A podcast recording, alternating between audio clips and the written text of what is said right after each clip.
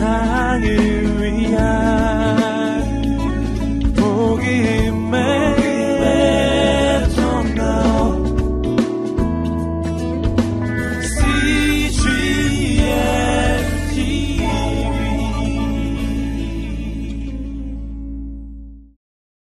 할렐루야, 주님을 찬양합니다. 오늘 이 밤에도 임하신 살아계신 하나님께 우리 감사의 박수 먼저 올려드리겠습니다. 주님을 찬양합니다. 네, 네, 여러분 너무 잘 오셨습니다. 예, 정말 드디어 2월이 되었군요. 할렐루야. 예, 봄이 다가오고 있습니다. 오늘 우리 인생 가운데도 어, 새로운 봄날이 다가올 것입니다. 예, 자연의 그 섭리는 하나님의 섭리를 보여주는 것이죠. 겨울이 지나면 봄이 오는 것입니다. 오늘 우리 인생에 그 하나님의 봄날을 기다립니다. 어, 이번 달에 우리는 어, 들어오실 때 책갈피를 받으셨을 것인데요. 어, 보시면 이번 달에 낮은 곳, 더 낮은 곳으로라고 하는 제목을 가지고 어, 그 주제를 가지고 이 한 달 동안 우리가 화요 성령 집회를 함께 섬기고 나누고자 합니다. 네. 낮은 곳 더 낮은 곳으로라고 하는 이 주제는 금년에 우리 오늘의 교회 전체의 주제의 말씀이기도 한 그러한 말씀입니다. 오늘 이 말씀, 이 책갈피에 적혀져 있는 글이 있는데요. 우리 함께 어, 그 글을 읽어보면 좋겠습니다. 함께 한번 읽어보도록 하겠습니다. 시작. 예수 그 이상의 가치는 없습니다. 예수를 따르는 삶 그 이상의 목적은 없습니다. 예수님이 보여주신 삶 외에 더 이상의 분보기는 없습니다. 십자가는 우리의 나침반입니다. 예수 그리스도의 인생이 가리키는 방향으로 가십시오. 낮은 곳을 채우는 사랑은 공허가 없습니다. 낮고 비어 있는 곳으로 흐르는 강물처럼 십자가로 흐르는 그리스도의 사랑은 우리를 통해 이 땅의 모든 곳으로 흘러갈 것입니다. 그때 우리는 가장 낮은 곳에 임하는 가장 놀라운 하나님의 영광을 보게 될 것입니다. 아멘. 네, 낮은 곳으로 가라. 어, 성경 전체가 말해주는 우리 인생을 향한 주님의 가르침입니다. 어, 이 가르침은 어, 세상의 가르침하고 정말 다른 가르침입니다. 세상은 이렇게 가르치지 않습니다. 세상은 우리에게 높은 곳으로 가라고 하고 그리고 중심으로 가라고 이야기하죠. 어, 그러나 성경 전체를 통해서 우리가 보았을 때 주님의 사역을 우리가 볼 때, 주님의 선택을 볼 때, 또한 하나님의 사람을 선택을 볼 때, 그러한 선택이 아니었다는 것이죠. 주님의 선택은 낮은 곳을 향한 선택이었습니다. 저 하늘의 영광을 버리고 이 땅에 내려오셔서 또한 죽기까지 자기 자신을 낮추고 낮추고 낮추시는 것이 바로 예수 그리스도의 선택이었습니다. 어, 우리는 세상의 가르침과 주님의 그 삶 사이에 얼마나 큰 차이가 있는지를 봅니다. 그리고 또 한 가지 우리가 어, 가슴 깊이 아, 깨닫고 알아야 할 것은 뭐냐면은 그러기 때문에 이 시대를 변화시키고 이 땅을 변화시키는 것은 세상과 같은 선택, 같은 결정을 하는 사람이 아니라 다른 선택, 다른 결정을 하는 사람을 통해 일어난다는 것입니다. 여러분, 어떻게 주님을 통해서 온 인류가 구원받는 역사가 일어납니까? 만약 주님이 다른 이들과 동일한 선택, 똑같은 결정을 하시는 분이었다면 우리에게는 구원의 길은 없는 것입니다. 그러나 주님은 세상과 다른 선택, 사람들과는 다른 결정을 하시는 분이었어요. 모두 다 높은 곳으로 갈 때 낮은 곳으로 갔었던 한 분. 모두 다 중심으로 갈 때 땅끝까지 가시는 한 분. 모두 다 권세 있고 권력 있는 자를 찾아갈 때 연약하고 비천한 자를 찾아가시는 바로 그분, 바로 예수 그리스도이십니다. 주님의 그 선택 때문에 우리가 살게 된 것입니다. 이것은 이 시대도 마찬가지입니다. 우리가 살아가는 이 땅이 왜 이렇게 살기가 힘들까요? 그 까닭은 모두 다 세상의 가르침대로 살고 있기 때문이에요. 모두 올라가려고만 하기 때문에 올라가기 위해서는 다른 일을 쓰러뜨려야 합니다. 왜냐하면 어, 높은 자리는 자리가 한정되어 있기 때문이에요. 어, 모두 다 올라갈 수는 없어요. 그렇기 때문에 우리는 서로를 쓰러뜨려야만 살 수 있는 세상을 우리가 살아갑니다. 세상은 너무 살기 힘든 거예요. 여러분, 이러한 이 시대 가운데 새로운 변화. 이 시대가 어떻게 하면 정말 살만한 곳이 될 수 있을까요? 이 땅 가운데 어떻게 하나님의 나라는 임할까요? 여러분, 세상과 같아서는 세상을 변화시킬 수가 없는 것입니다. 세상과 다른 사람만이 세상을 바꿀 수 있는 것입니다. 저는 오늘 우리 인생 가운데 세상과 다른 선택, 세상과 다른 결단이 있게 되기를 주님으로 축복합니다. 마치 물결을 거슬러 올라가는 그 연어처럼 그렇게요. 여러분 온 세상의 물결이 계속해서 흘러가고 있을 때 모두 다 그 물결 따라 흘러가고 있을 때 그 물결을 거슬러서 설 수 있는 한 사람이에요. 여러분 그 한 사람을 통해 세상이 바뀔 것입니다. 바로 우리 주 예수님이 그런 분이셨어요. 온 세상을 바꾸는 것은 예수님 한 분이셨습니다. 한 사람. 오늘 우리의 인생이 세상과 다른 선택을 하는 한 사람. 그 한 사람 되기를 주님으로 축복합니다. 그러면 바로 당신을 통해서 당신의 가정은 바뀔 것입니다. 당신을 통해서 직장도 바뀔 것입니다. 세상은 새로워질 것입니다. 새로운 일이 일어날 것입니다. 바로 오늘 말씀은 그렇게 세상과 다른 결정과 선택을 하셨던 주님에 대한 이야기입니다. 주님이 어떻게 그 선택을 하셨는지, 또한 그 선택을 따라가는 우리의 인생은 어떠한 인생을 살아야 하는지, 그러한 가르침을 우리는 말씀을 통해서 보게 될 것입니다. 우리 함께 말씀을 보시겠는데요. 1절 말씀입니다. 함께 1절 말씀을 읽어보시겠습니다. 시작. 그러므로 그리스도 안에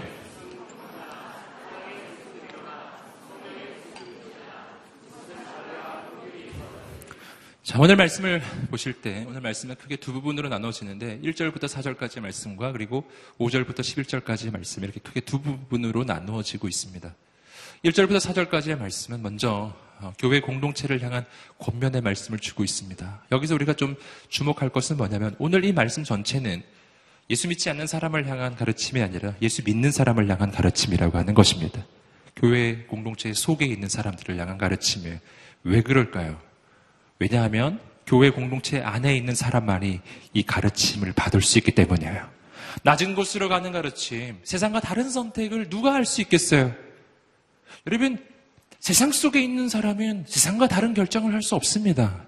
세상과 다른 선택을 할 수 있는 사람은 세상 위에 계신 예수 그리스도 그분을 만난 사람만이 세상과 다른 선택을 할 수가 있는 거예요. 그래서 오늘 말씀은 모두를 향한 가르침이 아니에요. 오직 예수 안에 있는 사람을 향한 가르침이라고 하는 것입니다.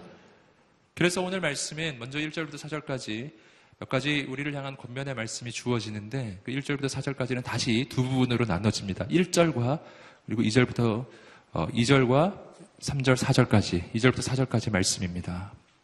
1절 말씀에서는 먼저 우리가 예수 안에서 얻고 있는 것, 즉 우리가 교회 공동체 속에서 하나님의 그 은혜 가운데서 얻고 있는 것이 무엇인지를 1절이 말해주고 있어요. 우리가 얻고 있는 것은 이런 것이 있다. 2절부터 4절까지 말씀은 무엇입니까? 그것은 이제 그러한 놀라운 은혜를 받았으니 이렇게 살아가라라고 하는 권면의 말씀입니다. 2절부터 4절까지 말씀이 그 말씀이에요. 즉 1절은 우리가 받은 것이고요. 2절부터 4절까지는 우리가 주어야 할 것입니다. 이게 두 가지가 있는 것이죠. 우리 인생에는 받은 게 있고 주는 게 있는 거예요.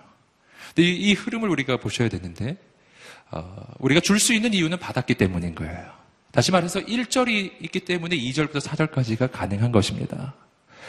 이것은 오늘 어, 우리의 삶 가운데 있는 사랑과 그 은혜가 가지고 있는 성격과 동일한 것입니다. 어, 저번 주에도 말씀드렸듯이 사랑은 흘러가는 것입니다. 은혜도 흘러가는 것입니다. 마치 강물이 흘러가듯이 은혜도 흘러가고 사랑도 흘러가는 것입니다. 강물이 흐르지 않으면 더 이상 강물이 아닌 것처럼 사랑도 흐르지 않으면 더 이상 사랑이 아니고 은혜도 흐르지 않으면 더 이상 은혜가 아닌 거예요. 어, 나로부터 사랑이 흘러갈 수 있는 이유는 하나님으로부터 내게 온 그 사랑이 있기 때문이에요. 내게로부터 사랑이 흘러가고 있다는 그 말은 내게로 하나님의 사랑이 지금 흘러오고 있다는 뜻입니다. 나로부터 사랑이 나가고 있지 않다면 그건 하나님의 사랑이 내게로 흘러오고 있지 않다는 뜻이에요. 굉장히 중요한 것입니다. 여러분, 흘러보내십시오. 흘러올 것입니다. 은혜가 나누어지면 내 인생은 더 큰 은혜로 채워질 것입니다. 할렐루야. 그래서 오늘 말씀은 두 부분으로 이루어지는 거예요. 오늘 우리 인생에 흘러오는 것과 그리고 흘러나가야 할 것입니다. 1절 말씀은 우리 인생에 흘러오는 것을 보여주고 있어요. 어, 오늘 말씀은 특별히 크게 네 부분으로 이루어져 있습니다. 1절에서 우리 예수, 우리가 예수 안에 있을 때 우리에게 흘러오는 네 가지가 있어요. 함께 다시 한번 우리 1절 말씀을 자막을 보여주시겠습니까? 함께 다시 한번 읽어봤으면 좋겠습니다. 읽어보겠습니다. 시작. 그러므로 그리스도 안에 무슨 격려나 사랑의 무슨 위로나 성령의 무슨 교제나 무슨 자비와 긍휼이 있거든. 여기 마치 그 가정법처럼 뭐뭐가 있거든 이란 표현이 나오죠. 그러나 이것은 어, 만약 이것이 있다면 이란 뜻이 아니고요. 실제 의미는 뭐냐면 이러한 것이 너의 인생 가운데 있다란 뜻이에요. 이것이 있으니 2절부터 이렇게 하라고 이야기해 주는 것입니다. 우리 인생에 있는 게 뭘까요? 이것을 조금 더 쉽게 제가 설명해 드리고 싶어요. 말씀 보시면 그리스도 안에 무슨 격려가 있거든. 사랑의 위로가 있거든. 뭐 이렇게 지금 표현되고 있는데 아까도 말씀드렸죠? 있단 뜻이, 뜻입니다. 뭐가 있는가? 네 가지가 나오고 있어요. 첫 번째는 그리스도 안에 있는 격려. 두 번째는 사랑의 위로. 세 번째는 성령의 교제. 네 번째는 자비와 긍휼입니다. 자비와 긍휼은 거의 같은 개념을 말하고 있기 때문에 하나로 볼 수 있어요. 네 가지입니다. 이 네 가지가 우리 인생 가운데 있다는 거예요. 한번 말해 보실까요? 그리스도 안에 있는 격려. 두 번째, 사랑의 위로. 예, 세 번째, 성령의 교제. 네 번째, 자비와 긍휼. 아멘. 네 가지가 우리 인생에는 있다는 것입니다. 한 가지씩 우리가 한번 생각해 보기를 원합니다. 첫 번째는 그리스도 안에 있는 격려입니다. 이게 무슨 뜻이냐면 진짜 격려는 그리스도로부터 온다는 것입니다. 진짜 격려는 사람으로부터 오지 않고 세상으로부터 오는 것이 아닙니다. 오직 예수님으로부터만 오는 것입니다. 여러분 왜 그렇습니까? 격려라는 것은 언제 하는 거예요? 오늘 우리의 인생이 갈 길을 알지 못하고 갈 바를 알지 못하고 헤매이고 있을 때 우리의 인생에는 격려가 필요합니다. 여러분 그런데 사람이 해주는 격려는 실은 별 도움이 되지 않아요. 왜냐하면 사람은 내 미래를 알지 못하고 사람은 내 미래를 책임져 줄 수도 없기 때문입니다. 우리에게 필요한 것은 새로운 격려입니다. 사람의 격려는 물론 어, 조금 어, 힘이 들 수는 있습니다. 그러나 내 인생에 근본적인 변화를 일으키진 못합니다. 그리스도로부터 오는 격려, 그 격려만이 참된 격려예요. 왜냐하면 예수 그리스도는 온 우주의 창조주이시며 역사의 주관자이시기 때문입니다. 우리가 하나님을 생각할 때 언제나 이 두 가지 개념을 기억할 필요가 있습니다. 역, 온 우주의 창조주라는 것은 그분의 능력을 보여주는 것이고요. 역사의 주관자라고 하는 것은 그분의 지혜를 보여주는 것입니다. 여러분, 예수 그리스도는 지혜자이십니다. 그분은 지혜 그 자체이세요. 그분이 역사의 주관자라고 하는 그 사실은 그분이 우리의 인생의 과거와 현재와 미래 모든 것을 통찰해서 아시는 분이시라는 것입니다. 그분은 나의 미래를 아시는 분이세요. 마치 눈앞에 나의 과거 현재가 현재가 그리고 미래까지 펼쳐지듯이 나의 과거 끝에서부터 미래 저 끝까지 모든 것을 한눈에 보시는 분 시간 속에 계시는 분이 아니라 시간 위에 계시는 분 영원 속에서 시간 가운데 살아가는 우리 인생 전부를 보시는 분이 우리 주 예수 그리스도세요. 여러분 그분은 인간과 다르세요. 여러분 그분만이 내 인생 가운데 어떤 길이 제일 좋은 길인지 아시는 분이십니다. 그래서 그분의 격려가 우리에게 필요한 것입니다. 오늘 그분 만나게 되기를 주님으로 축복합니다.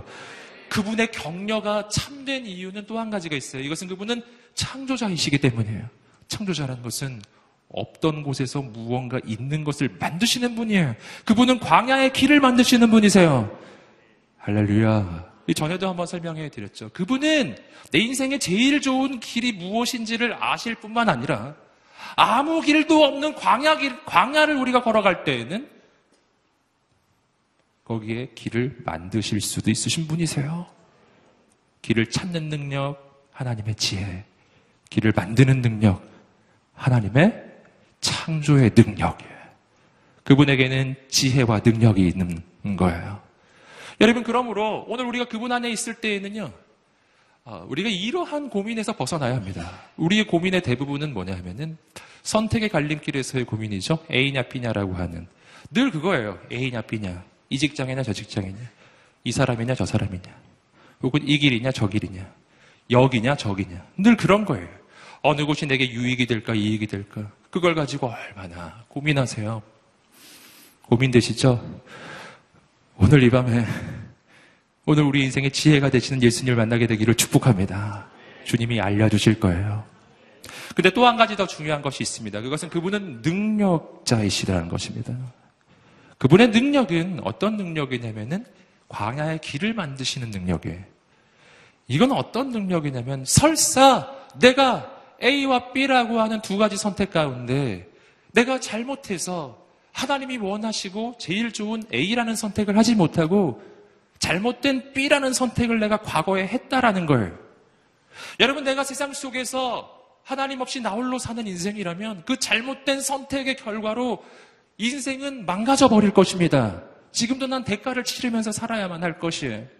여러분, 그러나 오늘 우리가 창조자이신 하나님, 창조주이신 예수 그리스도 그분을 만나게 되면은 그분은 어떤 분이신가? 그분은 내가 설사 잘못된 B라는 선택을 했다 할지라도 그 B라는 선택을 최선의 길로 바꾸실 수 있으신 분이라는 거예요. 할렐루야.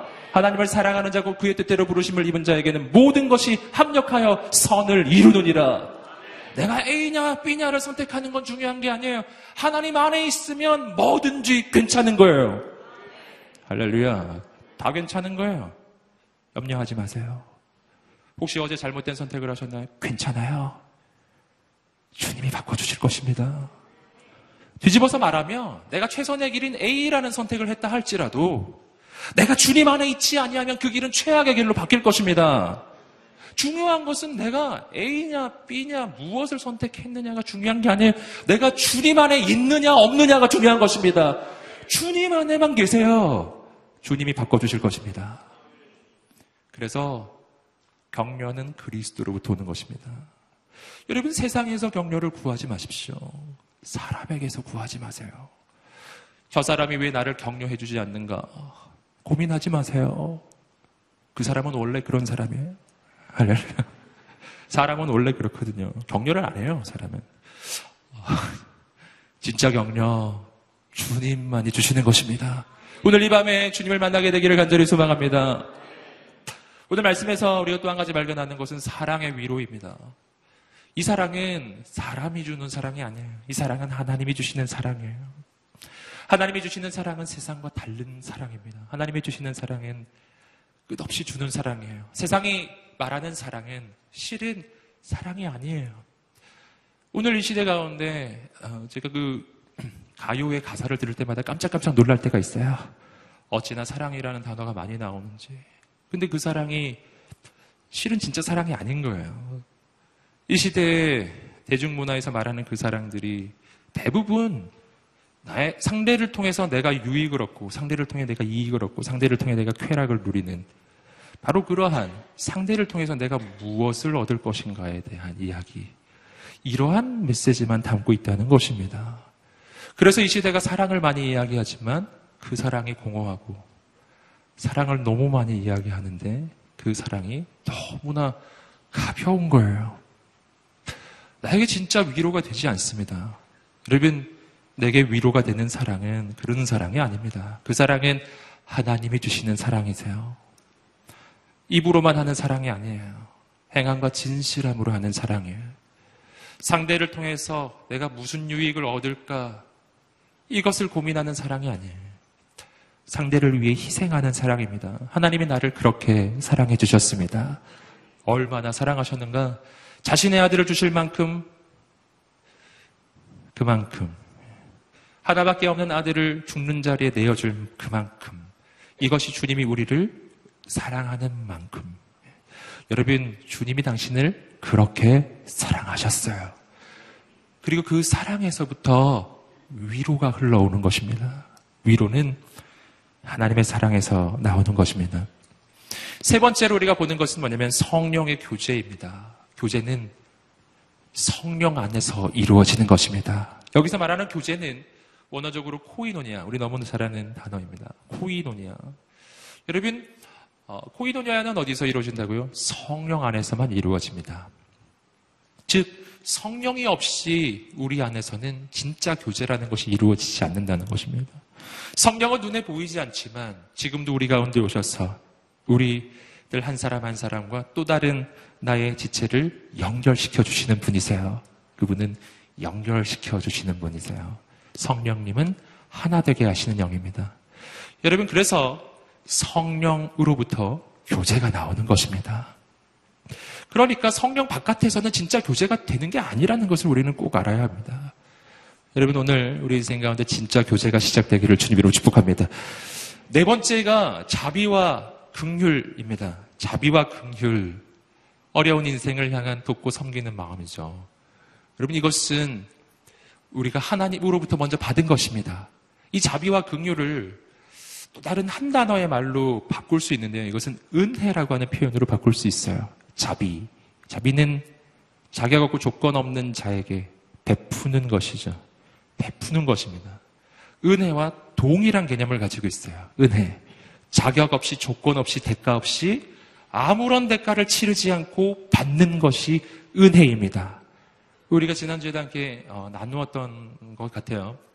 여러분, 그래서 이 은혜로 살기 때문에 우리의 인생에는 소망이 있는 것입니다.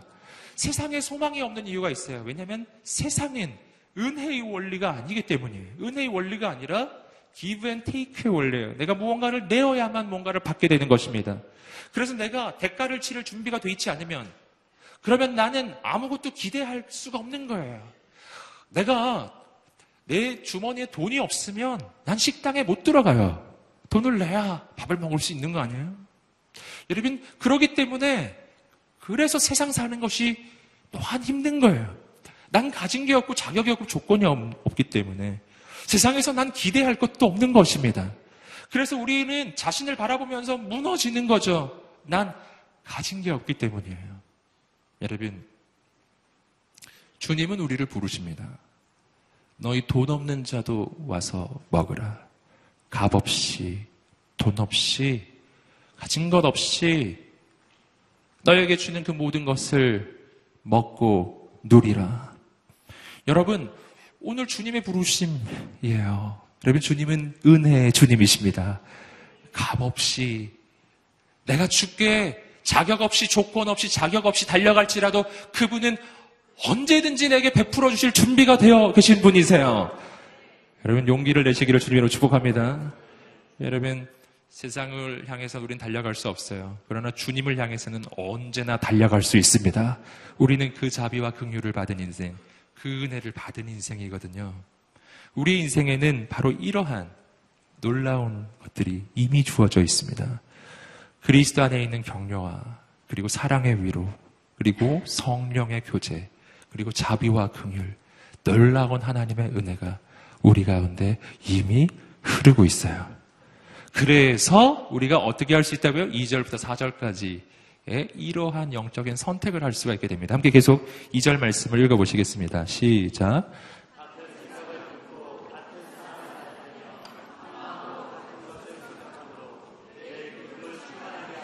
자, 이러한 것들이 있기 때문에, 자, 2절부터 바로 이러한 삶을 살 수 있게 됩니다.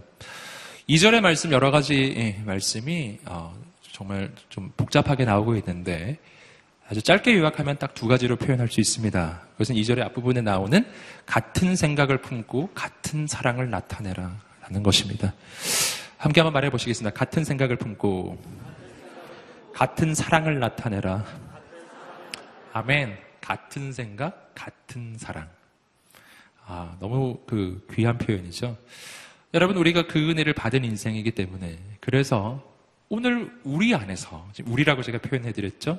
우리, 즉, 주님의 몸된 교회 공동체를 구성하고 있는 바로 우리들입니다. 여러분, 어, 오늘 이 말씀 전체는요, 사실은 공동체를 향한 하나님의 말씀이에요. 한 사람을 향한 말씀이 아니에요. 공동체 전체를 향한 말씀입니다. 이것은 우리의 부르심하고 관련이 있는데 우리는 결코 홀로 부름받지 않았다는 거예요. 주님은 우리를 언제나 공동체로 부르시는 분이세요.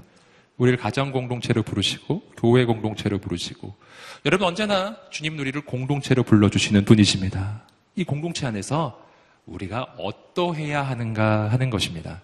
우리 교회 공동체는 어때야 되는지 그리고 우리 가정 공동체가 어때야 되는지 우리 말씀을 통해서 오늘 발견할 것입니다. 거기서 첫 번째로 보는 것이 바로 같은 생각, 같은 사랑이에요. 여러분, 우리의 가정과 우리 교회 공동체 가운데 같은 생각, 같은 사랑이 있게 되기를 주님으로 축복합니다. 여러분, 같은 생각과 같은 사랑이라는 것이 뭐를 뜻하는 것입니까? 첫 번째, 같은 생각. 이 같은 생각을 품으라는 것에 대해서는 우리가 조금 묵상해 볼 필요가 있어요. 아니, 생각이 같아져야 한다니. 이게 무슨 말이에요? 우린 모두 다 다른 인격을 가지고 있고, 우리 모두 다 다른 삶을 살아가는데 어떻게 우리의 생각이 같아진다는 것입니까? 이것은 우리가 마치 프로그램된 무슨 로봇처럼 모두 다 일제히 똑같이 생각하는 것, 그런 것을 가리키는 것은 결코 아닐 것입니다. 그렇다면 이것은 무슨 말일까요? 같은 생각이라고 하는 것은 우리가 조금, 어, 조금 세분해 보면은 어, 이 말씀을 묵상할 때 두 가지를 제가 생각해 볼 수 있었어요. 하나는 함께 말해 보시겠습니다. 같은 관점. 음. 우리는 다양한 생각을 할 수 있습니다. 그러나 같아야 할 것이 있어요. 관점은 같아야 된다는 것입니다. 여러분 주님의 몸된 교회 공동체 안에 소속된 하나님의 사람들 같은 관점을 품어야 해요. 같은 관점이란 어떤 관점입니까? 바로 하나님의 관점이죠. 하나님 나라의 관점. 우리가 어떤 선택을 할 때 결정을 할 때 언제나 언제나 하나님이 살아계시고 그 하나님이 온 우주의 창조자이시고 그 하나님이 중심된 그러한 선택을 해야 된다는 것입니다. 우리 공동체 안에, 우리 교회 안에 사람은 많아도 우리가 주님을 향해 품는 생각은 같아야 하는 것이죠. 여러분 이것이 같은 생각. 또 한 가지는 같은 목적이라고 할 수 있어요. 여러분 같은 생각은 두 가지 같은 관점, 또 하나는 같은 목적. 무엇을 하느냐가 중요한 것은 아닙니다. 중요한 것은 목적이 중요해요. 뭘 위해 하느냐입니다. 여러분, 우리는 모두 다 다른 일을 하고 있고 다른 삶을 살아가지만, 그러나 같아야 할 것이 하나 있다면 목적이에요. 우리의 목적은 하나님을 영광스럽게 하는 것입니다. 오늘 우리가 무엇을 하든지 하나님의 영광을 위해서 하게 되기를 주님의 이름으로 축복합니다.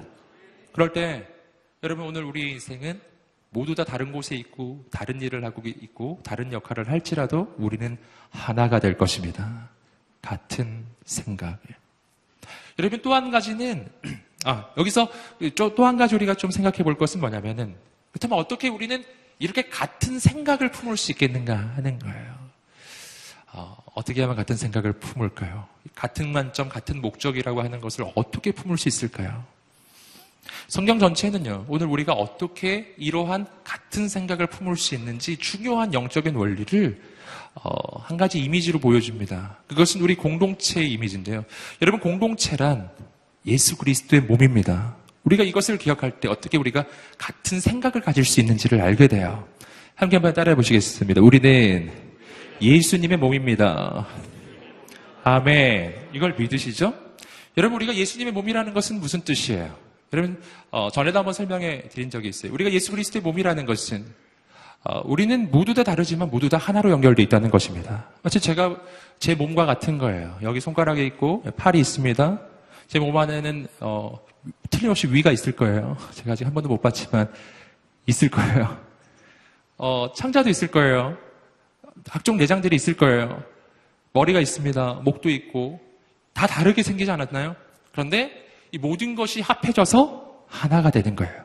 전부 다른데 합해져서 한 몸이 되는 것입니다. 근데 여기서 한 가지 더 우리가 주목해서 볼 것이 있어요. 여러분 저를 보세요. 머리가 몇 개인가요? 머리카락이 몇 개냐가 아니에요. 머리가 몇 개냐입니다. 머리가 몇 개인가요? 하나예요.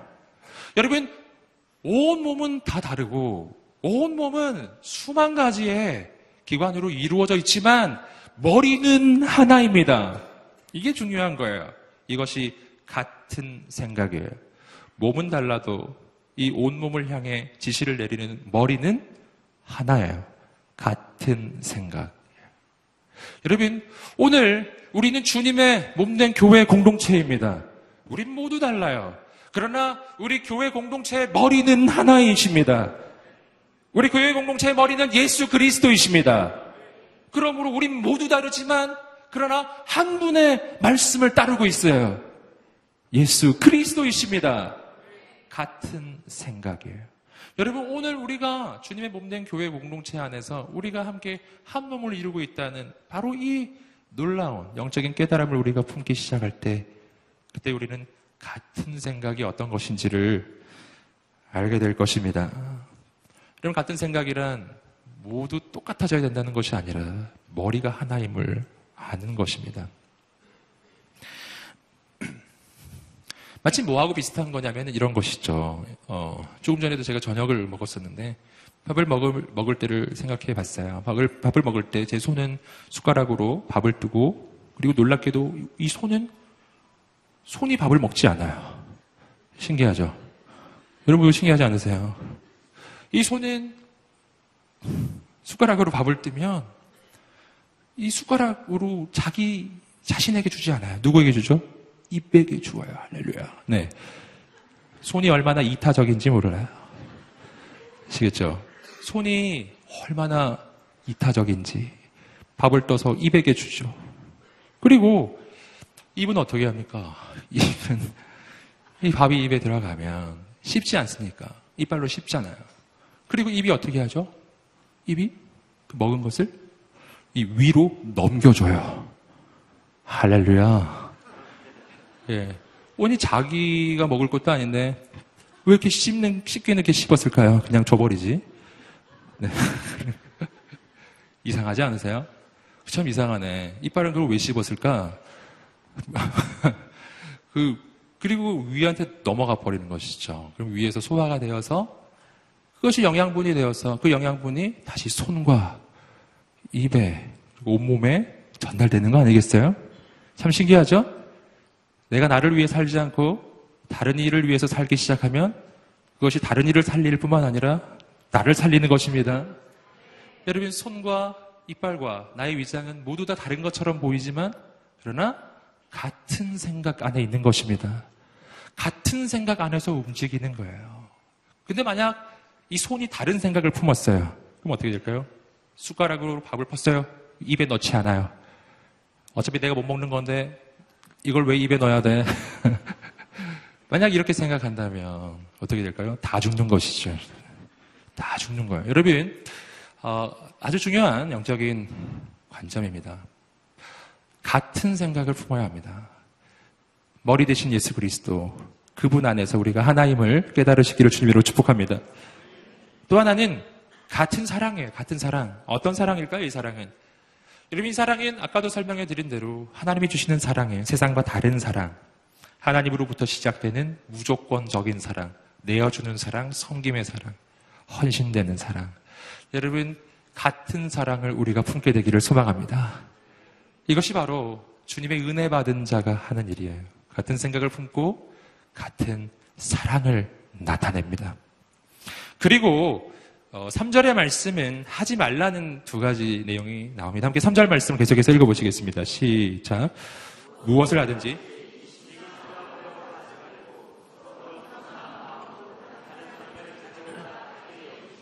자, 3절 말씀에서 우리가 첫 번째로 보는 것은 뭐냐면은 하지 말라는 것 두 가지가 나옵니다. 이기심과 허영으로 하지 말라.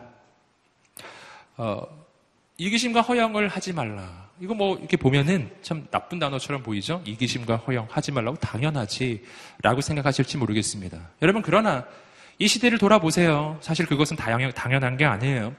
이기심과 허영, 이기심은 무엇입니까? 자기를 위하는 것이죠. 허영은 무엇입니까? 자기를 나타내는 거예요. 이 시대를 돌아보세요. 이 시대에 세상이 무엇을 가르치는지를 보세요. 세상은 뭘 가르칩니까?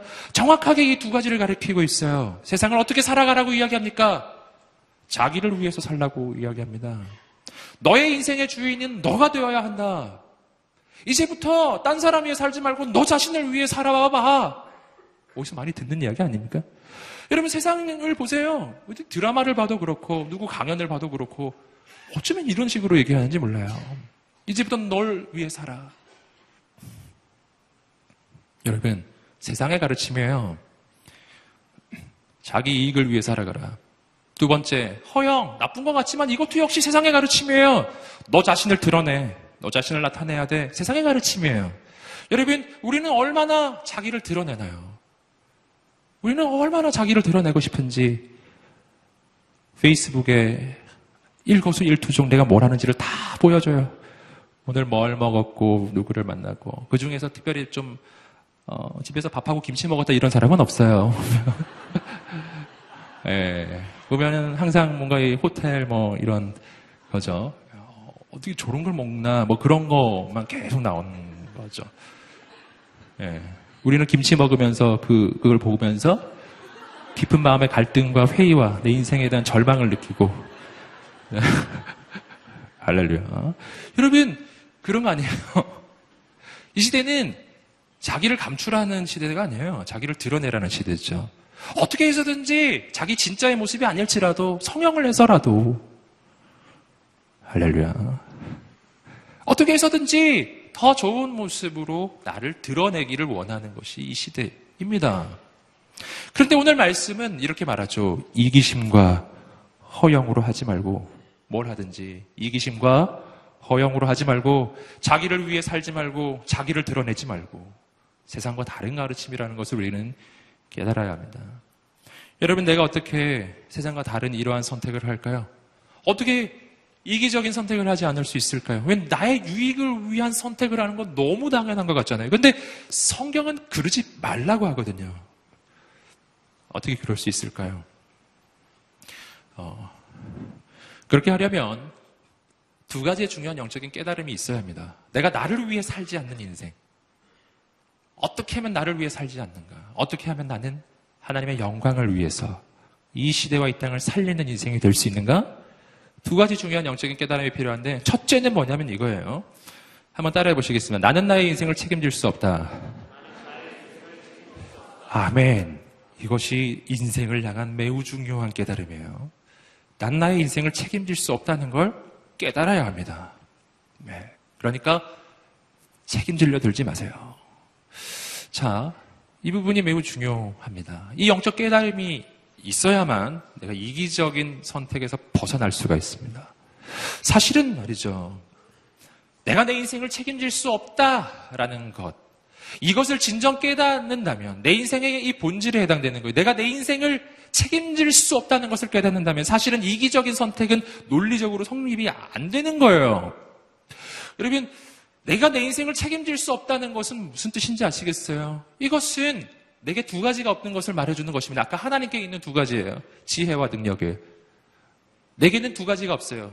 지혜와 능력이 없어요. 첫 번째, 무슨 지혜가 없는가? 내 인생에 무엇이 가장 내게 유익이 되는 선택인지 난 몰라요. 할렐루야. 내게 어떤 선택이 유익한 선택인지를 모르는데 내가 내 이익을 위해서 무언가를 선택하는 것이 논리적으로 성, 성립합니까? 내가 어느 쪽이 내게 유익인지를 판단할 능력이 없는데 내가 이 길만이 내게 유익이라고 고집하는 것 자체가 성립되는 일이 아닌 거예요. 내가 이기적 선택을 할 수 있으려면 두 가지가 필요한 거예요. 내게 무엇이 유익한지를 내가 일단 판단할 수 있는 능력이 있어야 되고요. 지혜. 두 번째는 그 선택을 이루어 갈 수 있는 능력이 있어야 합니다. 근데 내게는 이 두 가지가 다 없어요. 어느 길이 제일 좋은 길인지도 모르고, 두 번째는 그걸 이룰 수 있는 능력도 없어요. 난 내 인생을 책임질 능력이 없어요. 근데 어떻게 내 이익을 위한 선택이라고 나 스스로 이 길을 가야 된다고 주장할 수가 있겠냐고요. 불가능한 이야기입니다. 논리적 모순이에요. 두 번째, 우리가 할 우리, 우리의 인생의 그 지혜는 뭐냐면은 하나님만이 내 인생을 책임지신다는 것입니다. 한 개 한번 따라해 보시겠습니다. 하나님만이 나를 책임지신다. 아멘. 하나님이 내 인생을 책임지신다니까요. 이걸 깨달아야 합니다. 그때 나는 비로소 이기심에서 벗어나기 시작해요. 왜냐하면 난 나를 위해 아등바등 살 필요가 없는 거예요. 왜냐하면 하나님께서 나를 책임지실 것이기 때문입니다. 믿으시기를 주님으로 축복합니다. 하나님이 당신을 책임지실 거예요. 그러니 난 어떻게 살면 될까요? 그렇게 아등바등 나를 위해 아등바등 나를 드러내기 위해서 그렇게 할 거 없어요. 하나님이 당신의 인생을 책임지실 것이니 당신은 하나님의 영광을 위해서 살아가십시오. 할렐루야. 하나님이 당신의 인생을 책임지실 것이니까 하나님이 원하시는 길을 걸어가세요. 하나님 뭐 원하세요? 한 영혼을 구원하고 세상을 살리는 거룩한 하나님의 선택을 하기를 원하시죠? 세상은 그 길 가면 망할 거라고 이야기하지만 하나님은 말씀하세요. 그 길 가면 내가 너를 책임질 것이다. 할렐루야. 내가 나를 책임지는 선택을 하지 마시고 하나님이 내 인생을 책임지시도록 그 길을 걸어가십시오. 오늘 말씀에서는 두 가지를 하지 말라고 하고 그리고 또한 두 가지를 하라고 되어 있습니다. 우리 3절 말씀을 다시 한번 읽어보시겠습니다. 3절 말씀 다시 한번 읽어보겠습니다. 시작. 무엇을 하든지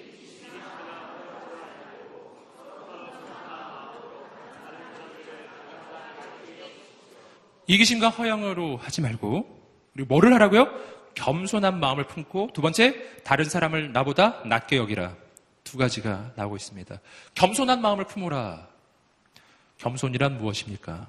여러분 겸손은 비굴한 모습을 말하는 게 아니에요. 여러분 겸손이란 소극적이고 그리고 어, 우물쭈물하고 주눅든 모습을 말하는 게 아닌 거예요. 겸손은 그런 게 아니에요. 여러분 겸손이란 하나님 앞에서의 영적 태도를 말해주는 것입니다. 겸손이란 하나님이 없이는 살 수 없다는 내 영혼의 태도입니다. 여러분, 나는 하나님이 없이 살 수 없다는 것을 깨달으시기를 주님으로 축복합니다. 그래서 겸손한 인생을 통해서 하나님의 능력의 역사가 나타나는 것입니다. 겸손한 인생은 자기 힘으로 살 수 없음을 알기 때문에 하나님만 의지하거든요. 그래서 겸손한 인생은 작아 보이고 부족해 보이고 때로는 무기력해 보이기까지 합니다. 그러나 그를 통해 하나님의 기적이 나타날 것입니다. 겸손한 인생은 하나님만 의지하거든요. 그 겸손한 마음을 품고 어떻게 하라고요? 다른 사람을 나보다 낮게 여기라. 겸손한 마음과 다른 사람을 낮게 여기는 것은 서로 연결되어 있는 것입니다. 겸손하지 않으면 다른 사람을 나보다 낮게 여길 수가 없어요. 다른 사람을 나보다 낮게 여기는 것은 어떻게 가능한 것이냐면은 그건 다른 사람을 평가하는 것으로 가능한 게 아닙니다. 어떤 사람을 볼 때 저 사람이 나보다 뭐가 나을까 막, 막 열심히 찾아서 아유 그래 저게 나보다 낫네. 저 사람 나보다 코가 높네. 나보다 낫다. 또 이 사람을 살펴봤더니 어 저 사람은 쌍꺼풀이 있구나. 나보다 낫다. 뭐 이런 것이겠냐고요. 이런 것이겠냐고요. 여러분 그런 게 아니라니까요. 다른 사람을 나보다 낫다라고 하는 것은 어떤 사람을 바라보면서 그 사람에게서 나보다 나은 점을 열심히 찾아가지고 나보다 나은 점 하나를 발견하라는 뜻은 아닙니다. 그런 것은 아닙니다. 여러분, 다른 사람을 나보다 낫게 여기라고 하는 것은 다른 사람을 평가하라는 뜻이 아닙니다. 다른 사람을 어떻게 나보다 낫게 여길까요? 내가 누구인지를 깨달으면 저절로 되는 것입니다. 난 누구입니까? 난 겸손한 인생이에요. 하나님이 없이는 살 수 없는 연약한 인생인 거예요. 난 하나님이 없이는 살 수 없는 인생이라는 것을 하나님 앞에서 깨달으면 난 오직 은혜로만 사는 인생이라는 것을 내가 하나님 앞에서 깨달으면 난 저절로 다른 사람을 섬기게 될 것입니다. 그를 평가해 봐야 그가 나보다 낫다라고 말할 수 있는 게 아니에요. 하나님 앞에서 내 인생을 돌아보니 내 인생은 너무나 비참하고 연약해서 하나님 도움 아니고는 살 수 없는 인생. 그래서 오직 은혜로만 하루하루를 살아가는 그러한 인생이 되기 시작할 때, 그때 나는 내가 받은 그 은혜가 너무나 커서 그 은혜를 흘러 보내는 인생이 될 수밖에 없는 것입니다. 난 인생에 있는 건 은혜밖에 없는 거예요. 그 은혜는 넘쳐나서 흘러갑니다. 여러분, 내가 은혜로만 사는 그러한 인생임을 깨달을 때 나는 비로소 다른 일을 섬기기 시작할 것입니다. 오늘 겸손한 인생이 되시기를 주님의 이름으로 축복합니다. 그리고 나서 오늘 말씀에서는 어, 계속해서 4절 말씀이 있습니다. 계속해서 4절 말씀을 읽어보시겠습니다. 시작. 여러분은 각각 자기를 다른 사람의 일도 돌아보십시오. 그래서 오늘 내가 돌아봐야 할 것은 나의 일만이 아니라는 것이 다른 사람의 일도 돌아보는 거예요. 내 일과 다른 사람의 일은 다른 일이 아니라는 것입니다. 왜 그럴까요? 아까 설명해 드린 것처럼 우리는 모두 다르지만 우린 다 합해져서 하나를 이루고 있기 때문이에요. 여러분, 아까도 설명해 드린 것처럼 내 손이 나의 입을 위해 음식을 넣어주는 것은 이것은 입을 위한 일 같지만 실은 손을 위한 일이에요. 자신을 위하는 일이라고요. 여러분, 다 마찬가지입니다. 한 몸 이룬 우리 관계 속에서는 다른 일을 위하는 것이 다른 일을 위하는 것만이 아니에요. 그것이 곧 나를 위하는 일입니다. 할렐루야. 자신의 일을 돌아볼, 돌아볼 뿐만 아니라 내 옆에 있는 지체도 돌아볼 줄 아는 거룩한 사람들이 되시기를 주비로 축복합니다. 바로 이러한 일이 주님의 몸된 교회 공동체 안에서 일어나야 할 일들이에요. 그리고 나서 5절부터 11절까지의 말씀은 바로 이러한 삶, 다른 일을 위한 섬김과 겸손의 삶의 모델이 되시는 예수님을 보여주고 있습니다. 함께 계속해서 5절 말씀을 읽어보시겠습니다. 시작. 여러분 안에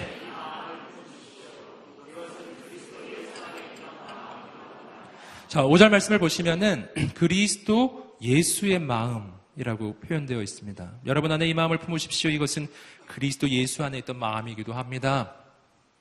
변화는 어디서 시작되는가? 변화는 마음으로부터 시작되는 것입니다. 변화는 내 속에서 시작됩니다. 변화는 내 밖에서 시작되지 않아요. 성경 전체가 말해주는 중요한 영적인 교훈이에요. 세상이 바뀌어야 내 인생이 바뀌는 건 아닙니다. 온 세상이 다 바뀌어도 내가 바뀌지 않으면 바뀐 게 아닌 거예요. 여러분, 풍랑은 내 밖에서 치고 있는 게 아니에요. 풍랑은 내 안에서 치고 있는 거예요. 가장 심각한 풍랑은 이 바다의 풍랑이 아닙니다. 내 마음의 풍랑이에요. 내 마음이 요동하고 있으면 여러분 바깥에 있는 바다는 잔잔한데 내 인생은 요동을 칩니다. 온 세상이 다 고요한데 내 마음의 풍랑이 치고 있으면 내 인생은 너무나 시끄러워요.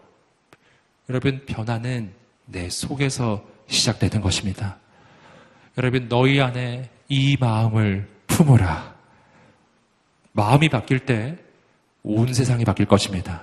근데 어떤 마음 품으라고요? 예수님의 마음을 품으라. 그 마음이 어떤 마음인가?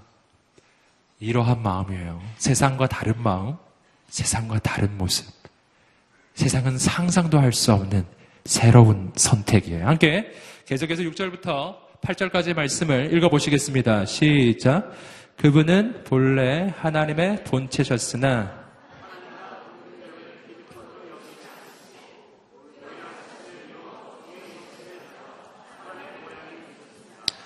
그리고 그분은 자신을 낮춰 죽기까지 순종하셨으니 곧 십자가에 달려 죽으신 것입니다. 자, 예수님이 자기 자신을 낮추시는 장면이 지금 나오고 있어요. 어디까지 자신을 낮추시는가? 그분은 본래 하나님의 본체이셨는데, 그런데 자기 자신을 낮추시되 인간이 되기까지, 인간이 될 뿐만 아니라 죽기까지, 그렇게 자기 자신을 낮추십니다. 우리는 주님의 그 자기 자신을 낮추는 그 모습 속에서 우리가 그리스도인으로서 이 땅을 살아나갈 때 얼만큼 나를 낮추어야 하는지 그 수준을 발견할 수가 있는 거예요. 하나님이 저 하늘의 영광을 버리고 죽기까지 자기 자신을 낮추는 거예요. 얼만큼? 죽기까지. 바닥까지. 여러분, 한번 외쳐보겠습니다. 바닥까지. 예. 바닥까지 떨어지는 거예요. 여러분, 그러니까, 아, 하나님 앞에 뭐 이렇게 말하지는 마세요. 하나님, 제가 이렇게까지 해야 될까요? 맞아요. 할렐루야. 바로 그거예요. 네. 주님 말씀해 주실 거예요. 그래, 바로 그거야. 네. 주님, 제가 이렇게까지 나를 낮춰야 된단 말입니까? 하나님 말씀해 주실 거예요. 맞다. 네. 여러분, 우리의 섬김의 수준은 언제나 어떠해야 할까요? 어떠해야 합니까? 이 정도면 되지 않을까? 아직 덜한 거예요. 이 정도면 됐지 않나? 라는 생각이 들 때, 거기가 끝이 아니라는 걸 아셔야 합니다. 이렇게까지 해야 할까? 바로 거기까지예요. 여러분 오늘 우리 인생 가운데 새로운 영적인 선택이 있게 되기를 주님으로 축복합니다. 하나님은 저 하늘의 영광을 버리고 이 바다까지 이 땅까지 죽기까지 여러분 자기 자신을 낮추신 분이 예수 그리스도이십니다. 왜 그렇게 하셨는가? 주님은 왜 그렇게 자신을 낮추셨을까요? 어떻게 그런 선택을 할 수 있었을까요? 두 가지 이유가 있어요. 첫 번째는 우리를 향한 사랑이에요. 나를 너무 사랑하셔서 그렇게 하신 것입니다. 우리는 사랑을 발견합니다. 여러분, 사랑의 모델은 예수님의 사랑입니다. 세상에서 사랑을 찾지 마세요. 주님의 사랑에서 그 사랑의 모델을 찾으십시오. 진짜 사랑을 깨달아야 합니다. 사랑이란 주님처럼 하는 것입니다. 주님의 사랑은 상대로부터 유익을 얻는 것이 아니었어요. 사랑이란 달콤한 로맨스가 아니었어요. 사랑은 상대를 위해서 죽는 것입니다. 예수님이 보여주신 사랑이에요. 주님이 당신을 향해서 보여주신 사랑이에요. 여러분, 나를 사랑해주는 사람은 세상에 없다고 말하지 마세요. 주님이 당신을 사랑하십니다. 죽기까지. 진짜 죽으셨거든요. 주님이 당신을 사랑하셨습니다. 얼만큼? 하늘의 영광을 버릴 만큼이에요. 그만큼이거든요. 오늘 우리는 그 사랑을 받은 사람입니다. 사랑이란 어, 상대가 있는 곳으로 가는 것입니다. 이것이 주님이 저 하늘의 영광을 버리고 이 땅에 오신 이유입니다. 왜냐하면 우리가 이 땅에 있기 때문이에요. 주님은 왜 낮고 천한 곳에 오셨을까요? 왜냐하면 주님이 사랑하는 바로 우리가 이 낮고 천한 곳에 있기 때문이에요. 주님은 우리를 사랑하셔서 이 땅에 오신 것입니다. 사랑은 내가 사랑하는 그가 있는 곳으로 가는 것입니다. 여기서 우리는 예수 그리스도의 유일성을 발견할 수가 있습니다. 왜 기독교는 예수 그리스도 오직 예수만을 이야기합니까? 왜 기독교는 구원의 길은 오직 예수뿐이라고 이야기할까요? 그 까닭은 나를 위해서 십자가에 달려 죽으신 하나님은 오직 예수님 뿐이시기 때문이에요. 여러분 세상에 수많은 우상들이 있고 수많은 귀신들이 있습니다. 여러분 그런데 그 가운데 왜 나를 구원하는 신은 오직 한 분뿐이실까요? 많고 많은 신이 있다고 하지만 그들 가운데 나를 위해서 하늘의 영광을 버리고 인간이 되어 이 땅에 오셔서 나를 위해 내 죄를 짊어지시고 나를 대신해서 심판을 받아주시고 나를 위해서 십자가에 달려 죽으신 하나님은 우리 주 예수 그리스도 뿐이시기 때문이에요.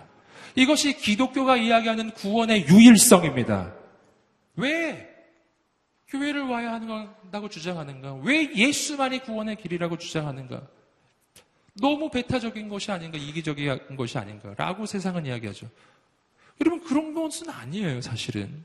배타적인 거 아니고, 이기적인 것은 아닌 것입니다. 길이 하나밖에 없을 때는 길이 하나밖에 없다고 이야기하는 게 맞는 거예요. 길이 하나밖에 없어서 하나밖에 없다는데, 왜 이렇게 배타적이냐고, 왜 이렇게 이기적이냐고 말하는 게 말이 되는 소리일까요? 여러분, 어떤 차가 벼랑을 향해서 달려가고 있어요. 난 이 길 끝을 가면 벼랑이 나오는 것을 알아요. 그럼 그걸 말을 해야 되지 않을까요? 여기 이 끝은 벼랑이라고 가지 말라고 가지 말라고 그런데 그 차에 탄 사람이 나를 향해 하는 말이 너는 왜 그렇게 배타적이냐고 어? 모든 것을 포용해야지 왜 이렇게 배타적이냐고 왜 자유를 주지 않냐고 난 그냥 가겠다고 그러면 가라 그게, 여러분, 그게 자유고 그게 포용적인 것일까요? 무슨 수를 써서라도 못 가게 막아야 되지 않겠어요? 할렐루야. 네, 막아야 되지 않겠냐고요. 여러분, 이 시대가 무조건 포용하는 것이 옳고 어떤 한 가지의 진리를 주장하는 것은 그 자체가 이미 틀린 것이라고 이야기하지만 진짜 진리가 하나일 때는 하나라고 말하는 게 맞는 것입니다. 아멘. 진짜 길이 하나뿐일 때는 이거 이 길 뿐이라고 말하는 게 맞는 거예요.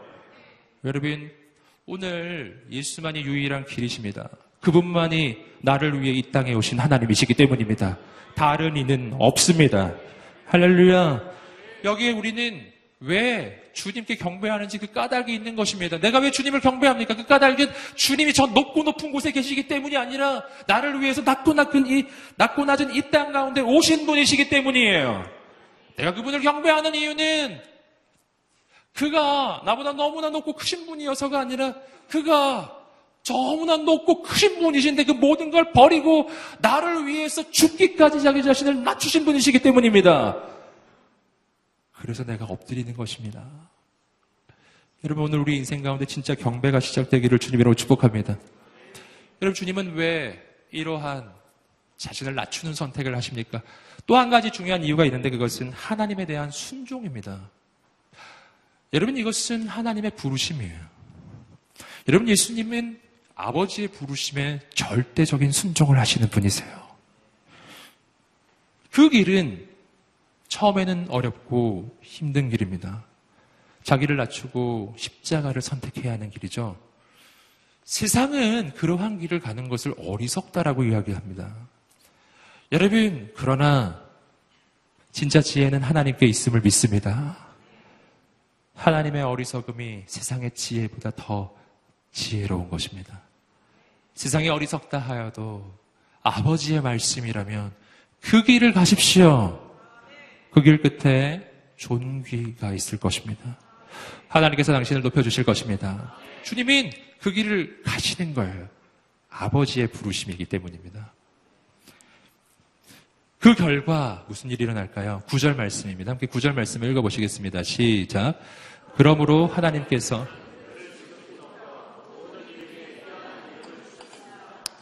그래서 하나님이 그를 높여주신다. 그러므로 하나님께서 우리 주 예수님을 지극히 높여주셨다라고 성경은 이야기하고 있습니다. 자, 여기서 우리는 내가 하는 일과 하나님의 하는 일의 차이를 발견하죠. 나는 나를 낮추는 것이고 하나님은 나를 높여 주시는 것입니다. 예수님은 자기 자신을 낮추시되 죽기까지 자기 자신을 낮추셨습니다. 하나님께서는 예수님을 높여 주시되 모든 이름 위에 높은 이름으로 높여 주셨습니다. 아주 정반대 일을 하고 계시죠. 주님이 자기 자신을 낮춘 만큼 하나님은 예수님을 높여주셨어요. 중요한 영적인 교훈을 발견합니다. 얼마나 낮아지느냐가 얼마나 높아지느냐를 결정하는 거예요. 높아지고 싶으세요? 낮아지십시오. 아주 높아지고 싶으세요? 아주 낮아지십시오. 완전 높아지고 싶으세요? 완전 바닥으로 떨어지세요. 그러면 하나님이 높여주십니다. 적당히는 하지 마세요. 적당히 낮추면 적당히 높아집니다. 난 그냥 적당히 살고 싶다. 적당히 하셔도 되겠지만 그 적당히 하는 게 그렇게 쉬운 건 아니에요. 그것도 어려운 거예요. 나중에 다른 사람이 높아지면 마음이 어려워질 것입니다. 진짜 그렇게 할 걸. 이런 생각이 들지도 몰라요. 여러분, 오늘 우리 인생 가운데 새로운 영적인 선택이 있게 되기를 주님으로 축복합니다. 아멘. 주님이 말씀하셨잖아요. 누구든지 자기 자신을 높이려고 하는 사람은 자기 자신을 낮추는 자가 되라. 으뜸이 되고자 하는 자는 누구든지 그 가운데서 종이 되라. 할렐루야. 역설적이지만 이것이 하나님의 진리입니다. 인생을 사는 방법이에요. 성공하는 비결이에요. 성경이 말해주는 성공의 비결은 하나입니다. 자기 자신을 낮추라. 하나님이 높여주실 것이다. 낮은 길을 걸어가라. 하나님께서 당신의 길, 당신의 인생을 사슴의 발처럼 만들어 주셔서 높은 곳을 다니게 해 주실 것입니다. 여러분, 그러므로 오늘 말씀을 통해서 깨닫는 것은 낮아짐을 선택하는 것은 망하는 게 아니라는 것입니다. 낮아짐의 선택은 내 인생을 존귀하게 만드는 하나님의 방법이에요. 어, 그래서 이 낮아짐의 선택은 오직 믿음이 있는 자만이 할 수 있는 것입니다. 믿음이 없는 사람은 할 수 없어요. 하나님을 향한 신뢰가 있는 사람, 그 믿음이 있는 사람은 기꺼이 섬김을 선택합니다. 사람들이 나를 알아주느냐, 안 알아주느냐를 가지고 일희일비하지 않습니다. 사람들이 나의, 나를 반겨주느냐, 칭찬해주느냐, 이걸 가지고 흔들리지는 않습니다. 내 인생에 필요한 것은 사람의 인정이 아니라 하나님의 인정이기 때문입니다. 사람은 나를 어떻게 할 수 없습니다. 하나님만이 나를 높여주시는 분이십니다. 아멘. 온 세상이 다 나를 비천하게 여길지라도 하나님이 나를 존귀하게 여기신다면 난 존귀한 인생인 거예요. 하나님께서 우리의 인생을 세워주실 것입니다. 오늘 말씀을 통해서 또 한 가지 발견하는 것은 뭐냐면은 하나님께서 예수님의 이름을 모든 이름 위에 뛰어난 이름으로 높여주셨다는 것입니다. 이게 뭐를 뜻하는지 아시겠어요? 예수님의 이름이 모든 이름보다 뛰어난 이름이라고 하는 말은 예수님의 그 이름보다 더 높은 이름은 없다는 뜻이에요. 어떤 대적을 만나셨나요? 그 대적보다 주님이 더 높은 이름이에요. 골리앗을 만나셨나요? 주님이 더 높은 이름이에요. 아주 악명 높은 대적을 만나셨나요? 그의 악명보다 주님의 명성이 더 높아요. 할렐루야. 믿음을 품으세요. 여러분, 나는 무슨 문제를 만났습니까? 그 문제보다 주님이 더 높으신 분이세요. 주님이 가장 높은 이름이란 말은 바로 그러한 뜻이에요. 여러분, 내게는 가장 위대한 이름이 있어요. 예수님의 이름입니다. 아멘. 그러니 그 어떤 대적을 만날지라도 낭망치 않으시기를 주님의 이름으로 축복합니다. 우린 예수님의 이름으로 나아가는 것입니다. 아멘. 할렐루야. 세상에서 가장 높으신 이름, 예수 그리스도의 이름. 너희가 내 이름으로 구하면 내가 시행하리라. 아멘. 우리에게 그 이름이 있다고요. 계속해서 10절 말씀을 함께 읽어보시겠습니다. 시작. 이는 하늘과 땅과 아멘. 무릎 꿇는 장면이 나옵니다. 모든 이름, 모든 사람들이 예수님의 그 이름 앞에서 무릎을 꿇습니다. 오늘 우리의 인생도 주 앞에 무릎을 꿇습니다. 까닭이 뭐죠? 아까도 말씀드렸죠. 이 이유는 주님이 나를 위해 십자가 달려 죽으신 나의 구원자이시기 때문이에요. 그래서 내가 주 앞에 무릎을 꿇는 것은 조금 다른 거예요. 그분은 높고 높은 분이십니다. 그러나 그것만으로 무릎을 꿇는 건 아니에요. 그가 높고 높은 분이시기 때문에 내가 무릎을 꿇는다면 그건 사실은 두려움에서 꿇는 무릎이에요. 무서워서. 꿇어! 뭐 이런 느낌이죠. 안 꿇으면 좀 죽을 것 같아서. 여러분, 그러나 우리 주 예수 그리스도는 그것과는 조금 달라요. 우리가 그분 앞에서 무릎을 꿇는 이유는 그분이 물론 높고 높은 분이시기도 하지만 동시에 나를 위해서 죽으신 분이시기 때문이에요. 난 기꺼이 그분 앞에 엎드립니다. 이것이 경배라고 하는 것입니다. 경배는 나를 향한 그 주님의 사랑이 너무나 커서 기꺼이 엎드리는 것입니다. 우리에게 그러한 경배가 있게 되기를 소망합니다. 마지막으로 11절 말씀을 우리가 함께 읽어보겠습니다. 시작. 모든 입으로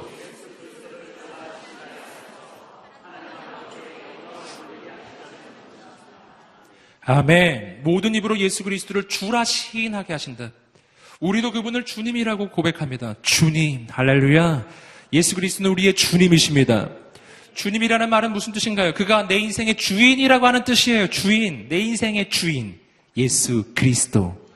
여러분, 주님은 어떻게 내 인생의 주인이 되시는 것입니까? 그 까닭은 주님이 그냥 높은 분이셔서가 아니고요. 성경에 말해주는 우리 인생에 대한 교훈이 있습니다. 그 까닭은 주님이 우리를 값주고 사셨기 때문이에요. 원래 우리는 죄의 종이었어요. 원래 우리는 마귀의 종이었어요. 그렇던 우리를 우리 주님께서 값 주고 사신 거예요. 무슨 값을 주셨죠?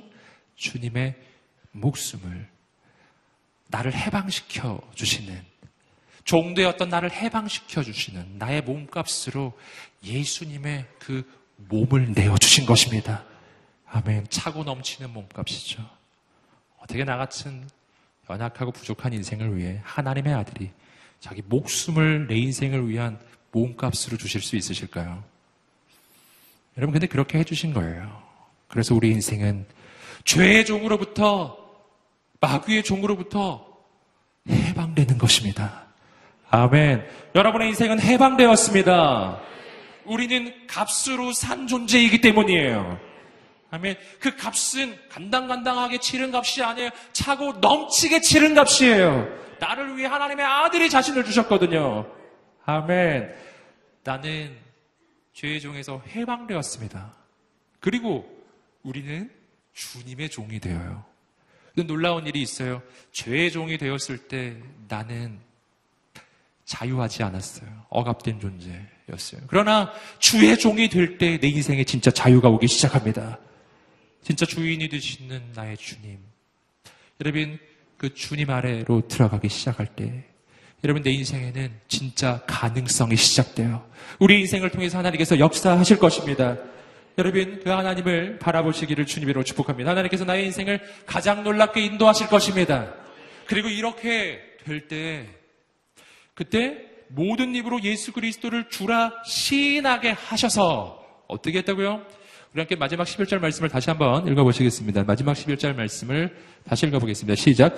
모든 입으로 예수 그리스도를 주라 시인하게 하셔서 하나님 아버지께 영광을 돌리게 하려는 것입니다. 아멘. 예수 그리스도를 주라 시인하는 것이 뭐하고 연결되어 있죠? 하나님께 영광 돌리는 것과 연결됩니다. 이것이 연결이 되는 거예요. 하나님 따로, 예수님 따로가 아니에요. 여러분, 아들을 영화롭게 하는 것이 아버지를 영화롭게 하는 것입니다. 아들의 이름을 높이면 아버지가 영광을 받습니다. 할렐루야. 아들 예수 그리스도와 아버지 하나님은 서로 연결된 거예요. 예, 저도 아들이 있어요. 누가 우리 아들을 칭찬하면 제가 영광을 받아요. 할렐루야. 기쁜 것이죠. 바로 그런 거예요. 자, 여기서 우리는 중요한 우리 예배의 원리, 경배의 원리를 발견할 수 있어요. 아버지께 최고로 영광을 돌려드리는 한 가지 방법이 있어요. 그것은 예수님의 이름을 높이는 것입니다. 예수님의 이름을 높이세요. 아버지가 영광을 받으실 것입니다. 오늘 이 밤이 그렇게 나를 위해서 십자가에 달려 죽으신 예수님을 높이는 밤이 되기를 간절히 소망합니다. 예수님을 내 인생의 주인으로 고백하고 그분 앞에 엎드리십시오. 아버지가 영광을 받으실 것입니다. 아멘. 이것이 우리가 하나님 아버지께 드리는 예배입니다. 여러분 오늘 이 밤에 그 하나님 우리 주 예수 그리스도 그분을 만나게 되기를 간절히 소망합니다. 우리가 그 하나님 앞에 기도하며 나아갔으면 좋겠습니다. 하나님 놀라우신 하나님 나를 위해서 이 땅에 오신 예수 그리스도 우리가 함께 기도하면서 주 앞에 나아갈 때 여러분 오늘 우리 인생 가운데 소망이 있는 이유가 있어요. 오늘 우리의 인생 가운데 가능성이 있는 이유가 있어요. 그 까닭은 내가 조건이 있고 배경이 있어서가 아니에요. 내게 가능성이 있고 소망이 있는 이유는 나를 위해서 하나님의 아들 예수 그리스도가 저 하늘의 영광을 버리고 이 땅 가운데 오셨기 때문입니다. 그분이 나를 위해서 값을 치르셨기 때문이에요. 그가 나를 위해 오셔서 나를 너무 사랑하셔서 나를 위해 그 희생을 치르셨기 때문이에요. 그래서 우리 인생에는 새로운 날이 시작됩니다. 할렐루야. 그래서 오늘 우리가 그 무엇보다 그 누구보다 먼저 만나야 할 분 바로 예수 그리스도이십니다. 오늘 우리가 그분을 만나기 시작할 때 우리 인생은 새로운 삶이 시작될 것입니다. 세상이 감당할 수 없는 인생이 시작될 것입니다. 세상이 상상도 할 수 없는 새로운 선택이 우리 인생 가운데는 시작될 것입니다. 오 하나님 아버지 오늘 우리가 하나님을 만나게 하여 주시옵소서. 나를 위하여 이 땅에 오신 예수 그리스도를 만나게 하여 주시옵소서. 그 사랑 가운데 도하게 하여 주시옵소서. 우리가 함께 기도하며 나갈 때 하나님 예수 그리스도 주님을 만나기를 소원합니다. 예수 그리스도의 그 사랑을 우리 가운데 부어 주시옵소서. 나를 위해 죽기까지 자신을 내어주신 예수님의 사랑으로 내 영혼을 채워 주시옵소서. 그래서 내 삶에 새로운 선택과 새로운 결정과 새로운 역사가 나타나기를 소원하나이다. 오늘 예수 그리스도를 만나기를 소원하는 사람들 그 은혜와 그 사랑으로 나의 삶이 내 영혼에 채워지기를 원하는 사람들 우리 함께 자리에서 한번 일어나셔서 간절히 기도하며 나아갑시다. 목도로도 나오시고 앞으로도 나오시고 그 하나님 앞에 무릎 꿇고 또한 일어서서 전심으로 우리 온 마음 다해 주 앞에 두 손을 들고 주여 세 번 외치며 기도하겠습니다. 주여 주여 주여 할렐루야 하나님 한번 역사해 주시옵소서 하나님 예수는 예 예수 보기를 예수만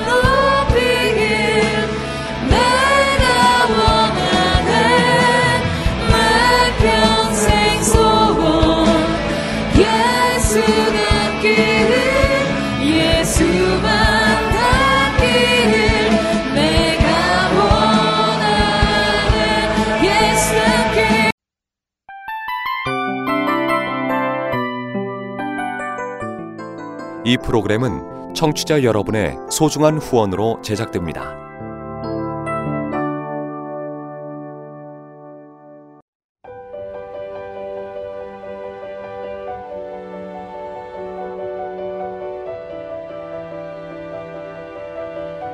세상에는 수많은 교회들이 있지만 더 깊이 있는 말씀 강해를 찾기 위해 크기로만 교회를 선정하지 않습니다.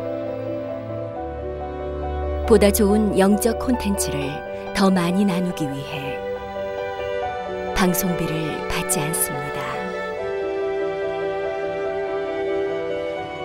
1년 365일 복음만 전하고 싶어서 우리는 광고를 하지 않습니다. 온누리의 복음을 땅끝까지 CGN TV와 함께 땅끝 선교사가 되주세요.